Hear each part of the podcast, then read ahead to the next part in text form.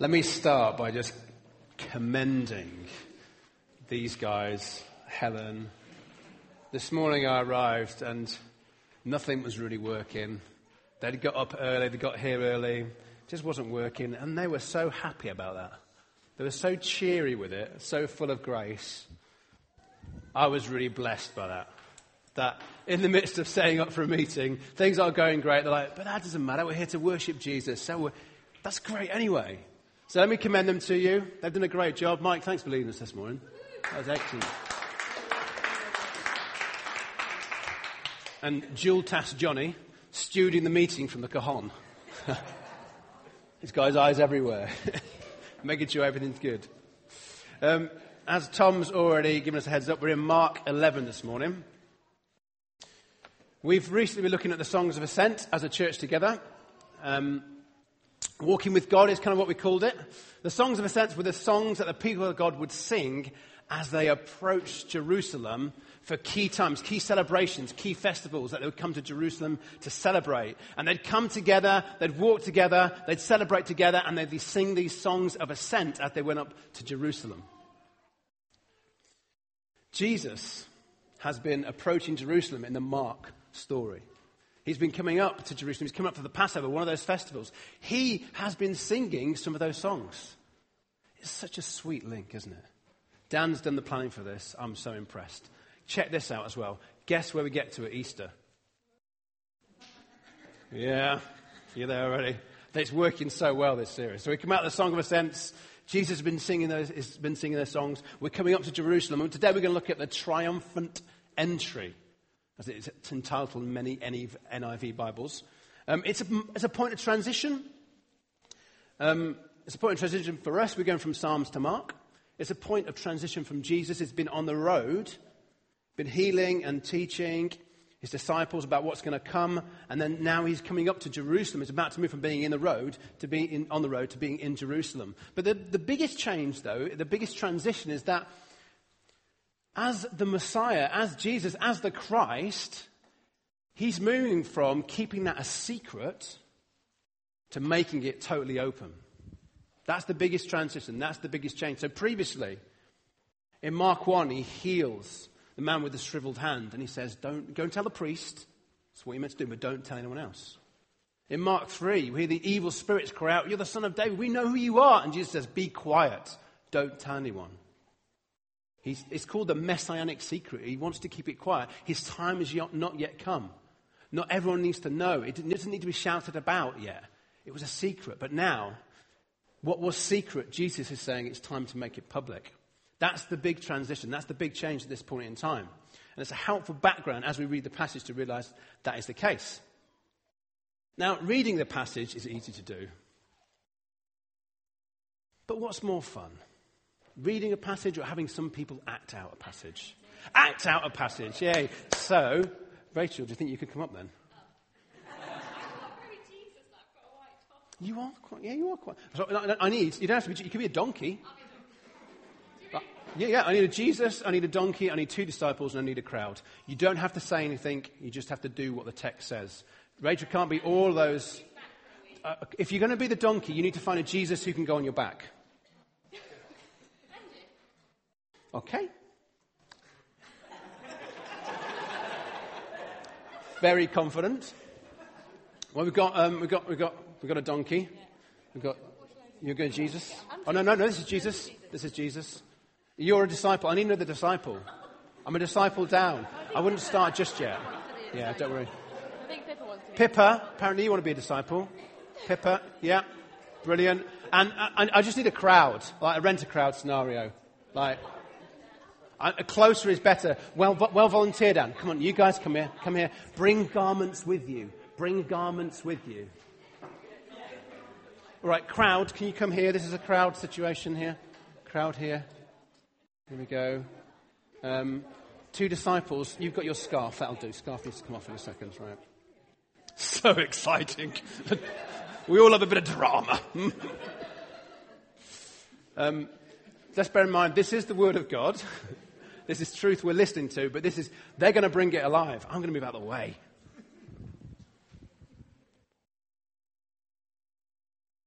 Wow. I have to say, it's very female heavy. I'm not saying that, not saying the females are heavy. I'm saying.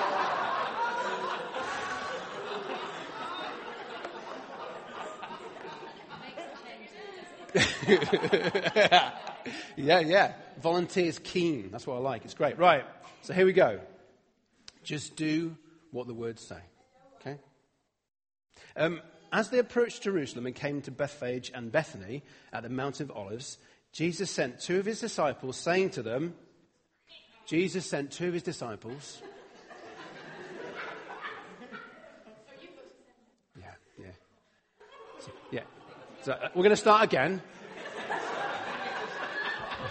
Rachel, put Jesus down.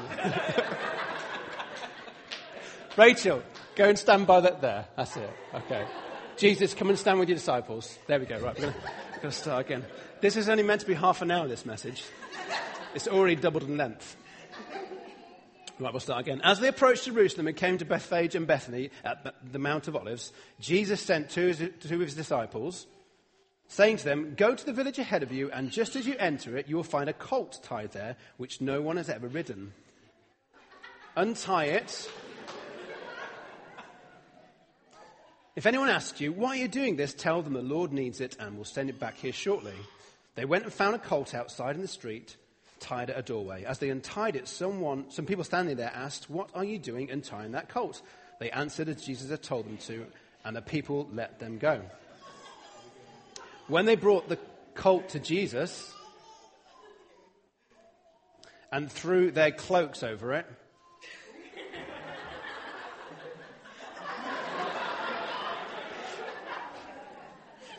he sat on it.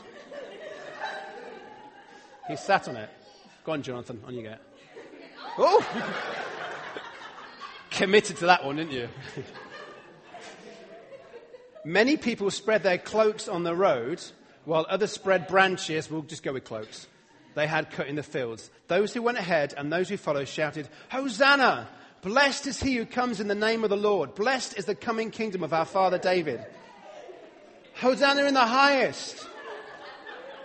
Jesus entered Jerusalem you choose where Jerusalem is, donkey. And went to the temple. He looked around at everything, but since it was already late, he went out to Bethany with the twelve. I think we'll call that the end of the drama. Brought to life. Thank you so much, especially the crowd. You guys were amazing. Toby, Elfie, good work. Now, we're starting a series called The Way of the Cross. And here we see Jesus committing himself to that task. We see Jesus purposely embracing that task. We see Jesus unveiling this messianic secret.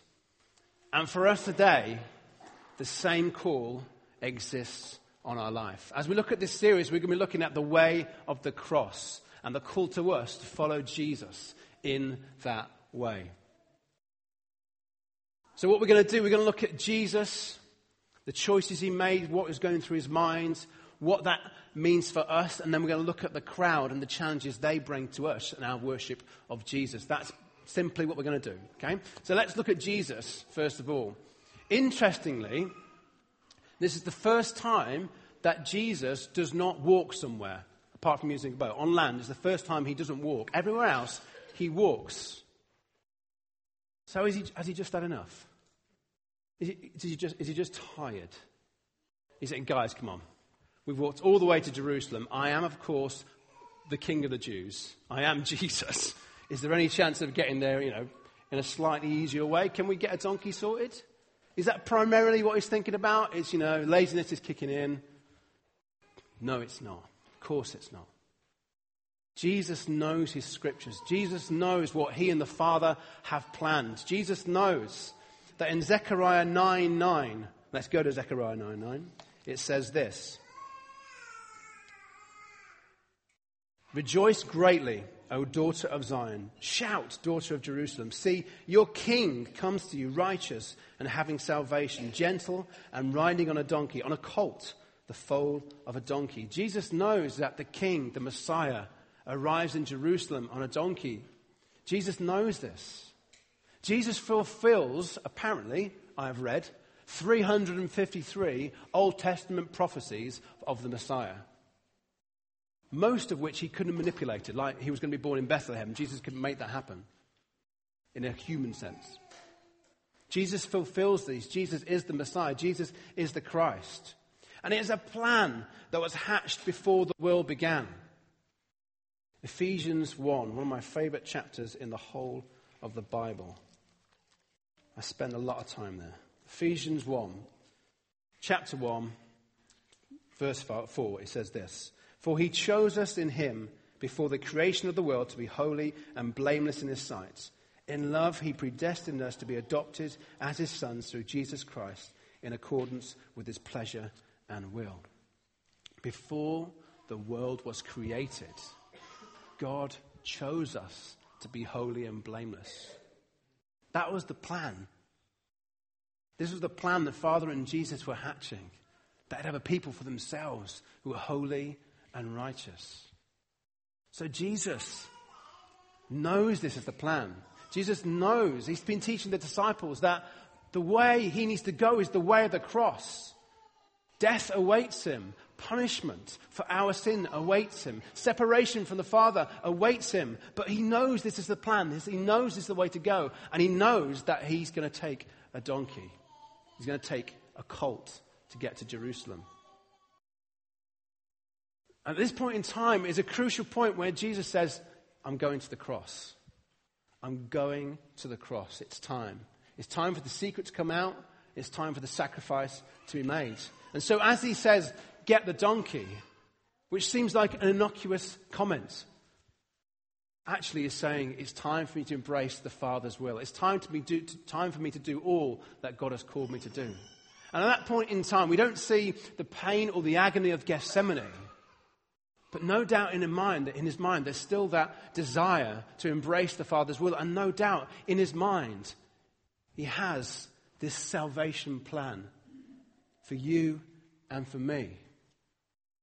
As he selects, as he asks for a donkey, he's getting this is for my children. This is for my children. This is for the ones that I want to save. He sends for a donkey because he wants to save us. As he sends off two disciples to fetch that colt, really he's saying to the Father, I'm ready to do your will. He has our salvation in mind. And we know, we know, we are called to follow Jesus, to follow what Jesus did. We know that. We know that in, in Matthew 9 23, Jesus says this Take up your cross and follow me. Every disciple, every believer, every worshiper of Jesus, this is what we're called to do to take up our cross and follow him, to walk in the footsteps, to go in the way of the cross, if you like. So, what does it mean? What does this passage tell us? What does it show us? Well, the fact that Jesus is standing there as a man asking for a donkey. That the Son of God, who before creation began, breathed it into being, that he's standing there right there as a human He's given so much up already. We can look at the cross and say, what a sacrifice. But actually, Philippians 2 tells us that he made himself nothing. Now, you can look at me and think, well, he's not nothing. But compared to who Jesus is, the human form is nothing. Yes, we're made in the image of God, but for the Almighty, for Jesus, the pre incarnate one, the wonderful one, the perfect one, the righteous one, to take on human form, to be born of a woman. He made himself nothing. He gave up so much. We are called to make ourselves nothing. We are called to give up much. Now, there's a friend of City Church called Lee Saville. I'm sure most of you will be familiar with him. Lee Saville used to live in Sheffield many, many years ago now, probably over 20 years ago. And he was part of the church that this church came, uh, turned into, so Walkley Baptist Church became City Church, and he was part of Walkley Baptist Church. And uh, he got saved on an Alpha course, I think, And uh, he was a very successful, very wealthy lawyer living in Dore in a massive house and enjoying that. He got saved. He went to Romania for a, for a short time just to help with some street children. And God totally and utterly turned his life upside down. Whilst he was there, God said, I want you in Romania. And so he gave up his job as a lawyer. He gave up the money, gave up the house, gave up the wealth, gave up everything to go and serve those kids. And he's still doing it now. Still doing it now. Serving fervently because he knew what the way of the cross was. It's a way of sacrifice, it's a way of giving up things. Good things, great things sometimes. But God calls us to give things up.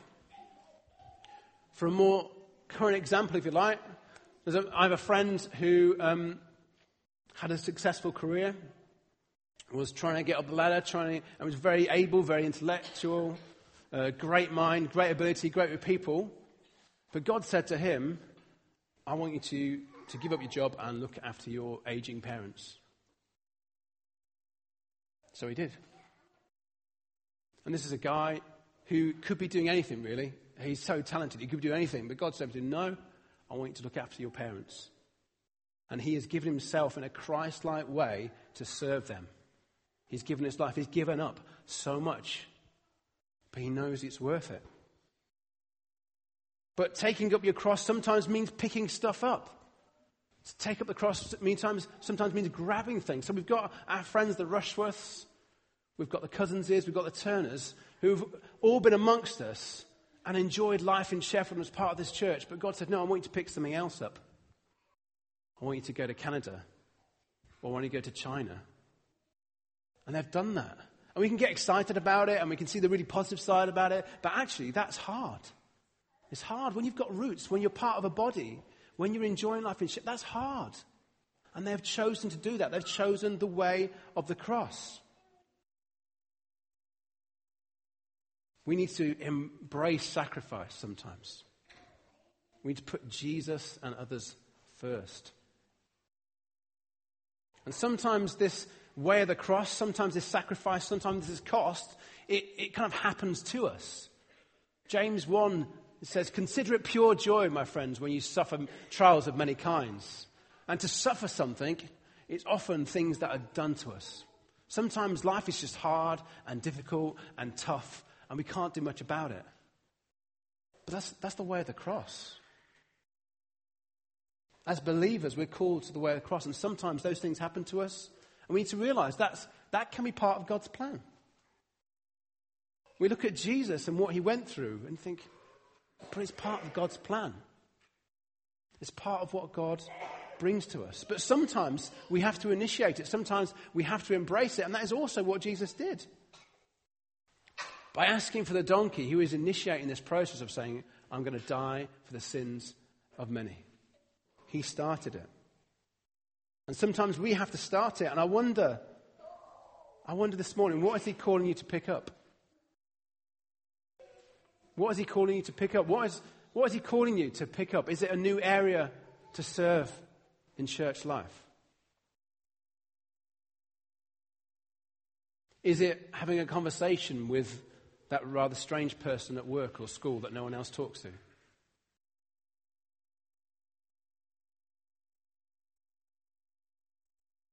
What is he asking you to pick up this morning? Or maybe he's asking you to put something down, to leave something. Maybe it's social media for a time. Couldn't put social media down forever, could we?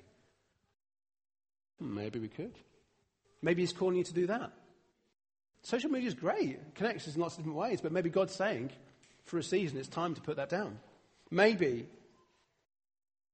He's saying it's time to put a relationship down, a certain friendship that is, it could be really good but is unhelpful. Or it could be really bad and you're just not setting yourself free from that. And God might be saying, put that down. It's the way of the cross. Maybe we need to put down our desire to have a middle class Western lifestyle that we see plastered all over everywhere. Nice car, nice house, nice holidays. That's not the way of the cross. It's not wrong, but that's not what he calls us to primarily. That's not, in some senses, that's not a good ambition. God might bless you with that and you embrace it and thank him for it. But I'm not setting my heart on those things. I'm not pursuing them wholeheartedly. Lord, give me those things, please. What is he calling us to put down? That's the way of the cross. It's what Jesus chose. It's what he's calling us to do today. And we know that, don't we? We know that. We know those things. I've, I, have not brought anything new yet, have I? I don't think I have. I'm just going to underline things we know already, okay? Jesus made significant sacrifices for us. That's the way of the cross. He calls us to do the same things. Nothing new. We know we should be like Jesus. Sounds like I'm coming to land, doesn't it? We're only halfway through, don't worry. There's more to come. We know we should be like Jesus. But I wonder, I would just wonder whether some of us or some parts of us are more like the crowd. What do I mean? Well, what are they doing? At first glance, they come out quite well because they're, they're, they're worshipping Jesus. They're praising him. They're recognizing this, this could be the Messiah. Hosanna, in other, in other Gospels, says, Hosanna to the Son of David. That's a messianic title. It's the title of Messiah. And they're saying, Hosanna, save us, save us. They're even putting down garments. Now, our donkey today didn't damage those garments. But if it actually was a real donkey, those garments probably would have got dirty, if not damaged. There was some level of sacrifice they were prepared to make for this Messiah they thought was coming through. They come out all right. But let me suggest, suggest to you it's worship that only goes so far. It's worship with boundaries.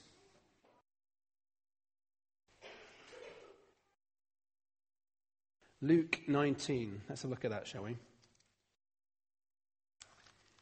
This is Luke's version of the same events with some insight into what Jesus was thinking as he looked at Jerusalem, the place was about to arrive. So Luke 19:41 says this: As he approached Jerusalem, so this is the, kind of the point where he was riding the donkey, I think, really. As he approached Jerusalem and saw the city, he wept over it and said, If you, even you, had only known on this day what would bring you peace, but now it's hidden from your eyes. Other versions put it like this They missed the day of visitation. They missed the day of visitation. They had some suspicion this was the Messiah. They were prepared to worship a little bit, prepared to lay down their garments and make some small sacrifices, but they missed who he really was. They didn't, didn't understand the day of their visitation. He was there to save them from their sins, and I think what they wanted was for him to save them from the Romans and from the taxes. That was more along the lines of what they were expecting. They didn't realize that God was walking, or rather riding, among them. They didn't realize He's far more wonderful, far more beautiful than they had given Him credit for. You see, Jesus was perfectly righteous and perfectly holy, yet He dwelt amongst them. Holiness became touchable. Holiness became approachable. The Son of God was there in their midst, and they were asking for salvation from taxes. But Jesus, the Son of God, is right there in the midst of them. They don't know, they don't realize who He is. This is the person who breathed life into the world, yet stood among them. Just close your eyes for a second. That's all right. Everyone, close your eyes. I want you to imagine the most beautiful thing you've ever seen, or the most beautiful thing you could ever imagine.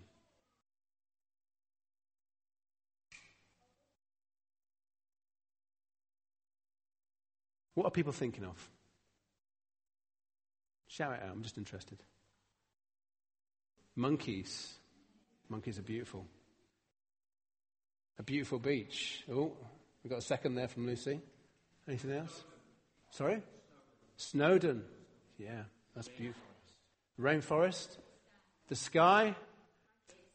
Your kids. That's lovely. That was Anne Brand saying my kids, just in case Johnny Brand's listening back.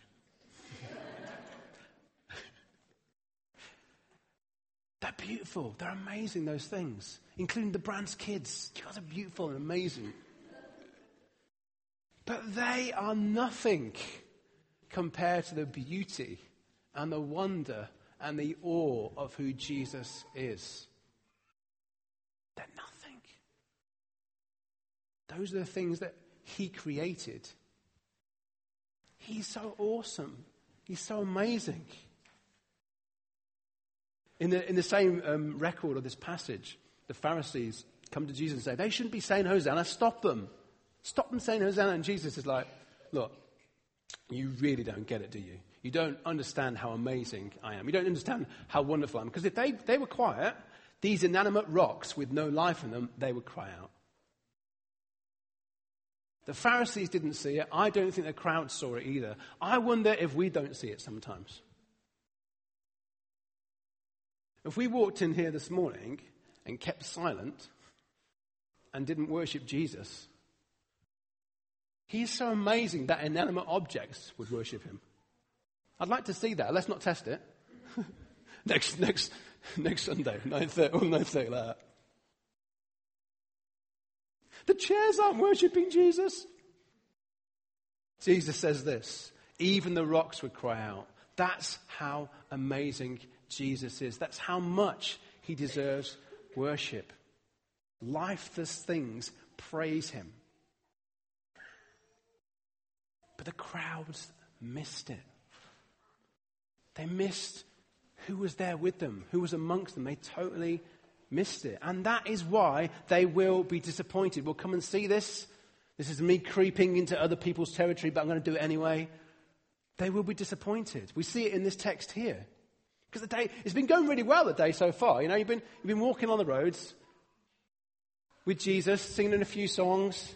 He's been healing people, doing some teaching, slightly weird teaching about him dying, but hey, we'll, we'll live with that. And then you're coming up to Jerusalem, you're getting well excited, you're getting giddy. Oh, we're going to get to Jerusalem. It's the Passover. It's going to be awesome. We're going to have feasting and celebration, and we're going to go to the temple. It'll be, oh, it's going to be absolutely brilliant. And then, and then, then Jesus, he this guy who's healing, which sounds kind of Messiah-ish, is now on the donkey. And I've read that, that thing in Zechariah, talked about the king coming on a donkey. This could be the Messiah. This could be the Messiah. Greg, get your coats. Cut down the branches, put it into the king. It could be the king. This is oh, amazing. Look, Jesus could be the Messiah. And then he enters Jerusalem and goes to the temple. The guys, they're like, this is it. He's getting his army together. He's gathering a crowd. We're going to take down these Romans and kick some serious butt. It's going down, guys. It's going down. Come on. He looked around at everything, but since it was already late, he went out to Bethany with the twelve. He went bed to bed. These disciples are getting really excited. It could be the Messiah. And he goes to bed. Hmm. Maybe he's not the Messiah.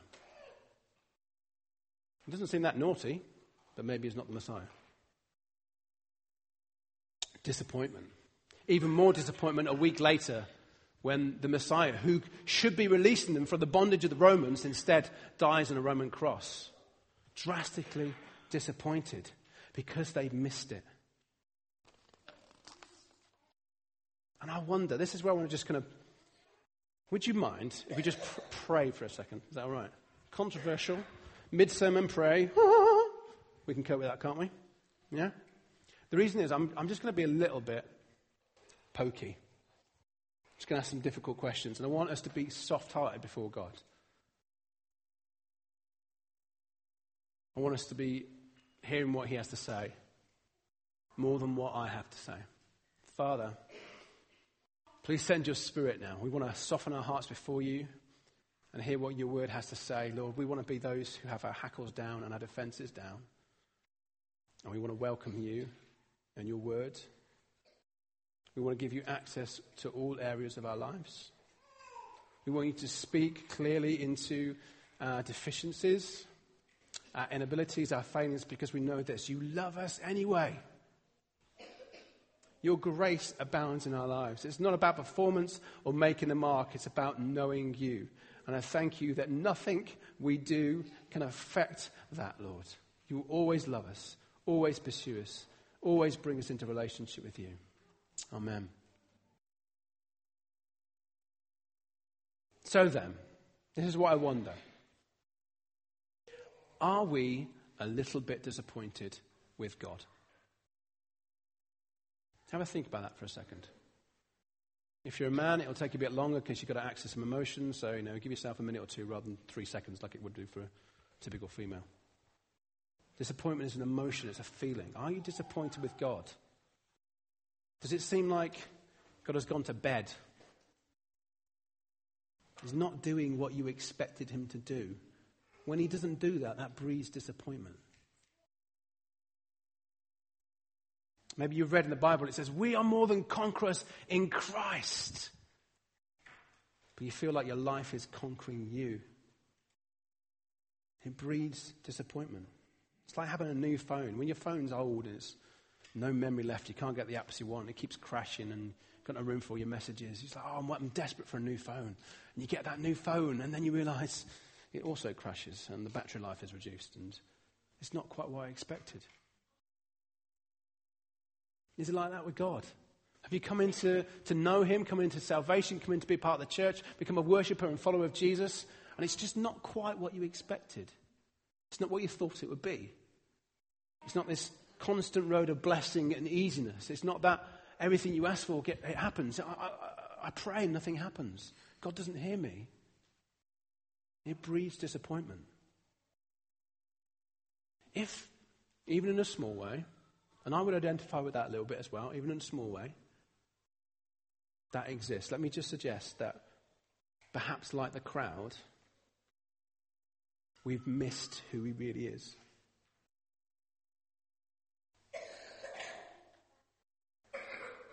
Maybe we've missed how wonderful he really is. We read in Luke 19:10 that Jesus' mission was this to seek and save the lost. And that's when it's about us. He came for us. He came to rescue us. He came to sort us out. He came to, as Rory said, impute Jesus' righteousness to us. So it might become ours. That might, we might stand before the Father and know acceptance. We sang this morning, we can approach the throne room of God with freedom and with confidence. Why? Because we're in Christ, because He's done that for us. He's rescued us. He's saved us. He's done that for us. But it's not all about us.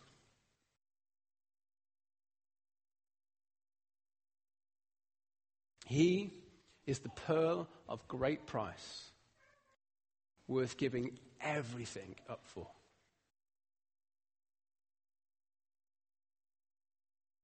Worth giving everything up for.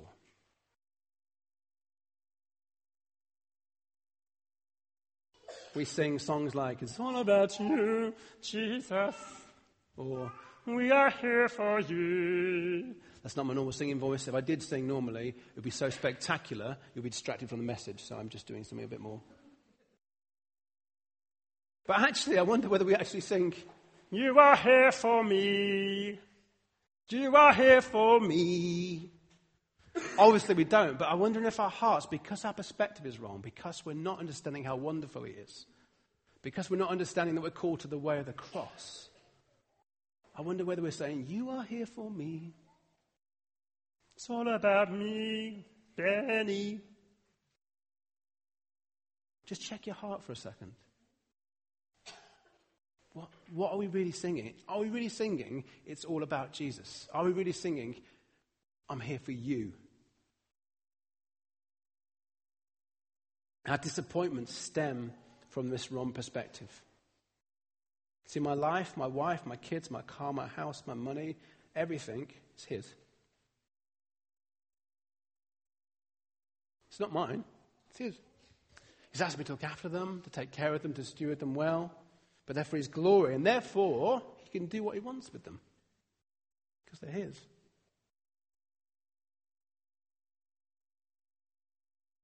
As Becky reminded us, we can trust him. We can trust him. And we need to make sure that our life is about him and what he wants above our desires, which means seeking him and his glory more than our comfort and more than getting answers to prayer. He's more important than the answers to prayer. He's more glorious than any answer to any prayer. He's more wonderful than anything we can ask for because He's the Almighty.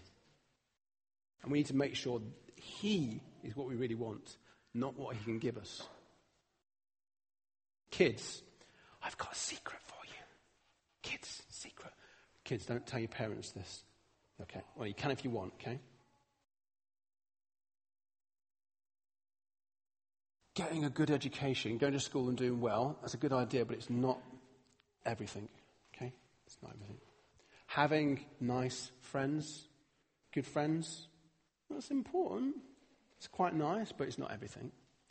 Having the latest toy. Oh, it's cool when you get the latest toy. yeah, the latest DS. Woo! It's not everything. It's not that great. Tell you something. If you want to really, really, really be content and happy, go after Jesus. Even at your young age now, maybe you can just say, Yeah, I want Jesus more than anything else. He's amazing. He's amazing. You can tell your parents that if you want. They weren't listening and they switched off. I could tell. It's all about Jesus. It's all about Him. And most of us here would identify ourselves as being Christians, believers, worshippers of Jesus. And the crowd on the way to the Jerusalem, they were worshippers. They were worshipping Jesus. They were saying, Hosanna in the highest. Save us. Messiah, save us. They were laying down garments. They were making small sacrifices, but it won't, only went so far. How far are we prepared to go? How far are we prepared to go? What kind of worshippers are we going to be? How are we going to respond to the call to follow the way of the cross? Half heartedly? Or with everything we've got? All that we have?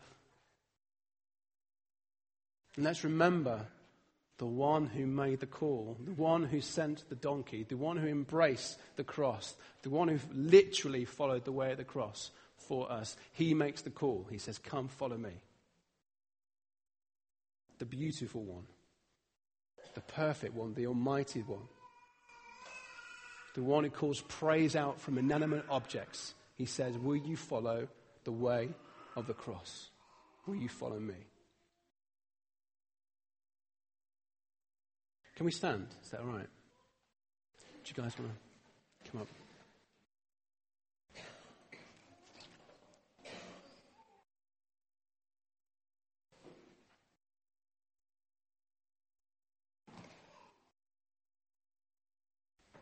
Let's, I've got a good idea. Let's focus on Jesus. Don't know where our idea came from.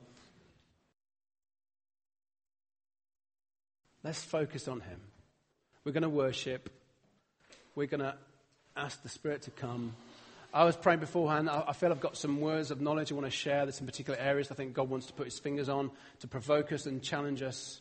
And maybe others will have the same thing as I begin to share that. If you do, just come out. But right now, this is our response to focus on Jesus and worship him.